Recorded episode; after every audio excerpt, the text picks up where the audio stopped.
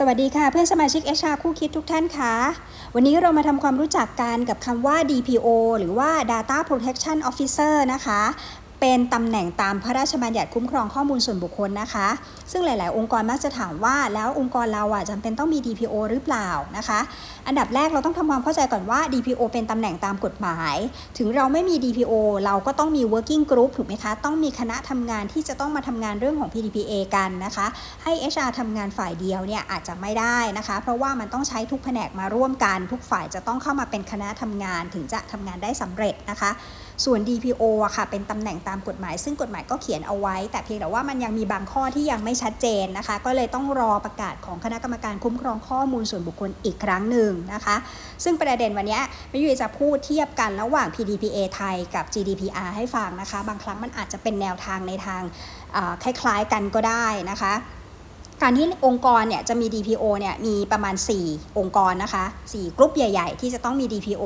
กลุ่มแรกเลยนะคะ ก็คือกลุ่มของหน่วยงานภาครัฐ ยกเว้นศาลที่ใช้อำนาจทางตุลาการนะคะ อันนี้จะเขียนไว้ตรงกันทั้ง PDPA มาตรา 41 วงเล็บ 1 และ GDPR มาตรา 37 วงเล็บ 1 วงเล็บ A นะคะผู้ควบคุมข้อมูลส่วนบุคคล หรือผู้ประมวลผลข้อมูลส่วนบุคคลที่เป็นหน่วยงานรัฐนะคะจำเป็นต้องมี DPO อะข้อนี้น่าจะเคลียร์นะคะหน่วยงานรัฐนะคะ กลุ่มที่ 2 ที่ต้องมี DPO ค่ะ เขียนไว้ใน PDPA มาตรา 41 วงเล็บ 2 GDPR มาตรา 37 วงเล็บ 1 วงเล็บ B ค่ะ การดำเนินกิจกรรมของคู่เอ่อผู้ควบคุมข้อมูลส่วนบุคคล และผู้ประมวลผลข้อมูลส่วนบุคคล ในขณะเก็บรวบรวมใช้เปิดเผยจำเป็นต้องอตรวจสอบข้อมูลหรือเข้าถึงระบบข้อมูลของเจ้าของข้อมูลส่วนบุคคลอย่างสม่ำเสมออะ ไอ้คำว่าสม่ำเสมอเนี่ยค่ะที่ยังไม่ได้ตีความออกมานะคะ ต้องรอประกาศของสคสให้เคลียร์อีกครั้งหนึ่ง แต่ว่าถ้าเราไปอ้างอิงของ GDPR ค่ะ GDPR ก็จะเขียนขยายความขึ้นมาอีกนิดนึงว่าไอ้การที่เข้าไปตรวจสอบข้อมูลส่วนบุคคลอย่างสม่ำเสมอเนี่ยมันต้องเป็นกิจกรรมหลักขององค์กร เป็น core business นะคะ กิจกรรมประมวลผลเป็นธุรกิจหลักถึงจะเข้าข่ายตัวนี้นะคะ นี่ของ GDPR นะ GDPR ยังเขียนต่อไปว่าการตรวจสอบหรือการสอดส่องข้อมูลของเจ้าของข้อมูลส่วนบุคคลอย่างสม่ำเสมอและเป็นระบบวงกว้างเนี่ยจำเป็นที่จะต้องมี DPO แต่ของไทยเขียนแค่สม่ำเสมอ ยังไม่รู้ว่าสม่ำเสมอนี่คือแค่ไหนนะคะ สมมุติว่าถ้าเราใช้แบบของ GDPR ถ้าอย่างเงี้ยสมมุตินะสมมุตินะ โรงงานอิเล็กทรอนิกส์ที่มีคนจำนวนหมื่นคนอย่างเงี้ย แต่ core business เขาเป็น manufacturing เขาไม่ได้ทำการประมวลผลข้อมูลส่วนบุคคล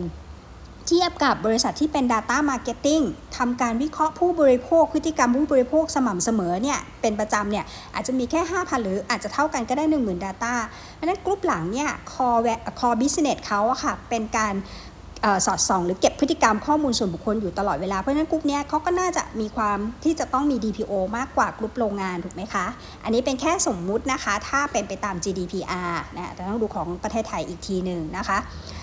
กลุ่มที่ 3 ค่ะ ที่จำเป็นที่จะต้องมี DPO นะคะ ก็ PDPA ไทยมาตรา 41อ่าวงเล็บ3นะคะ GDPR 37 วงเล็บ 1 วงเล็บ4นะคะ ก็ไล่คู่กันมาเลยนะ กิจกรรมหลักของผู้ควบคุมข้อมูลส่วนบุคคล หรือผู้ประมวลผลข้อมูลส่วนบุคคล เป็นการรวบรวมใช้หรือเปิดเผยข้อมูลส่วนบุคคลในมาตรา 26 หรือ Special Category หรือที่เราชอบเรียกกันว่า Sensitive Data ค่ะ อะ Sensitive Data ของไทยอะอยู่ในมาตรา 26 นะ แต่อยู่ของ GDPR เนี่ยมาตรา 9 นะคะ ถ้าคุณทำธุรกิจหรือมี core business หรือคุณทำการประมวลผลข้อมูลส่วนบุคคลอ่อนไหว หรือ Special Category นี้อยู่บ่อยๆอะค่ะ คุณอาจจะจำเป็นที่จะต้องมี DPO เอ่อ DPO ด้วยนะคะทีนี้มันก็จะมีย้อนย้อนแย้งกันนิดนึงว่าอะแล้วถ้าเกิดว่าธุรกิจหลักของเขาไม่ใช่ธุรกิจที่ดำเนินการเกี่ยวกับข้อมูลส่วนบุคคลอ่อนไหวล่ะ อย่างเช่นธุรกิจประกันอย่างเงี้ย ประกันไม่ได้ทำธุรกิจหลักเป็นเป็นเหมือนโรงพยาบาลถูกไหมคะโรงพยาบาลเนี่ยทำธุรกิจกับข้อมูลส่วนบุคคลอ่อนไหวแน่นอน ประกันเนี่ยเขาทำธุรกิจในการขายประกัน แต่ว่าข้อมูลในโปรเซสเขาที่เขาเข้ามาเอ่อเก็บเข้ามาเนี่ยมันเป็นข้อมูลสุขภาพด้วยอะ แล้วมันก็เยอะด้วยถูกไหมคะ เพราะฉะนั้น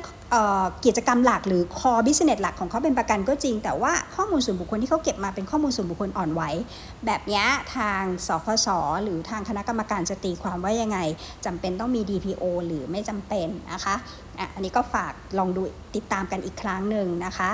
กลุ่มทีสี่ 4 ค่ะกลุ่มนี้อาจจะห่างไกลของกลุ่มเราไปนิดนึงนะคะอ่ากลุ่มนี้จะเป็นกลุ่มของอธุรกิจของต่างชาตินะคะ ที่เข้ามา ขายของเก็บข้อมูล หรือว่าสอดส่องพฤติกรรมของคนในประเทศไทยนะคะ แล้วส่งข้อมูลออกไปกลุ่มเนี้ยกฎหมายจะเขียนว่าให้มีการตั้งตัวแทนนะคะ เขียนไว้ในมาตรา 37 วงเล็บ5นะคะแล้วก็เขียนไว้ว่าการตั้งตัวแทนนั้นน่ะนะไม่จำกัดความรับผิดด้วย แล้วก็ให้ถือว่าเป็นหน้าที่ DPO เป็นหน้าที่ เจ้าหน้าที่คุ้มครองข้อมูลส่วนบุคคลไปในตัวเลยนะคะ อย่างเช่น เว็บขายสินค้าออนไลน์ของต่างประเทศอะค่ะที่เรา FF กันทั้งหลายแหล่หลายๆหลาย ๆ เว็บอะค่ะเนี่ยคือการที่เข้ามาขายของในประเทศไทยถูกไหมคะเขาจะต้องมีตั้งตัวแทนในประเทศไทย ถ้าเราซื้อเยอะมากพอนะคะ แต่ส่วนใหญ่ก็น่าจะมีแล้วนะคะแล้วเขามีตั้งตัวแทนเสร็จตัวแทนเขาก็จะเป็น DPO ไปในตัวด้วยนะคะอะก็จะมี4กลุ่มใหญ่ ๆนะคะ ทั้งนี้ทั้งนั้นรอประกาศของสคสอีกทีหนึ่งนะคะ ทีนี้บางองค์กรบอกว่าเออฉันมีความเสี่ยง ฉันอาจจะไม่ได้เข้าข่ายแต่ฉันอยากมี DPO ล่ะทำได้ไหมทำได้ค่ะกฎหมายไม่ได้ห้ามนะคะ ถ้าคุณพร้อมที่จะมี DPO หรือคุณอยากจะทำให้มันปักธง policy เลยว่าคุณอยากจะเอาจริงเอาจังด้านนี้นะคะ สามารถมีได้ค่ะนี้ DPO เนี่ยมันจะมีที่มาอยู่ประมาณ 4 4 แหล่งด้วยกันนะคะ ที่ 1 ค่ะ ข้อที่ 1 เลยคือมาจากา41 วรรคท้ายนะคะ DPO มาจากการแต่งตั้งหรือมอบหมาย นั่นหมายถึงคนภายในองค์กรนะคะ คนภายในองค์กรพนักงานท่านไหนก็ได้นะคะ หรือหลายท่านก็ได้นะคะผู้บริหารมอบหมายหรือแต่งตั้งไปอะคุณเป็น DPO คณะ DPO อันนี้ได้นะคะ หรือองค์กรจะจะไปตกลงทำสัญญากับคนข้างนอก หรือบริษัทข้างนอกเป็น DPO outsource อันนี้ก็ได้กฎหมายไม่ได้ห้ามนะคะ ได้ทั้งสองอย่างนะคะ กลุ่มที่ 2 ค่ะ กฎหมายก็ไม่ได้กำหนดว่า 1 องค์กรต้องมี DPO เพียงแค่คนเดียว เพราะฉะนั้นแนะนำว่าเวลาประกาศก็ประกาศเป็นคณะคณะทำคณะ DPO ก็ได้ เพราะว่าคนที่จะเป็น DPO ต้องมีความรู้ค่อนข้างเยอะนะคะ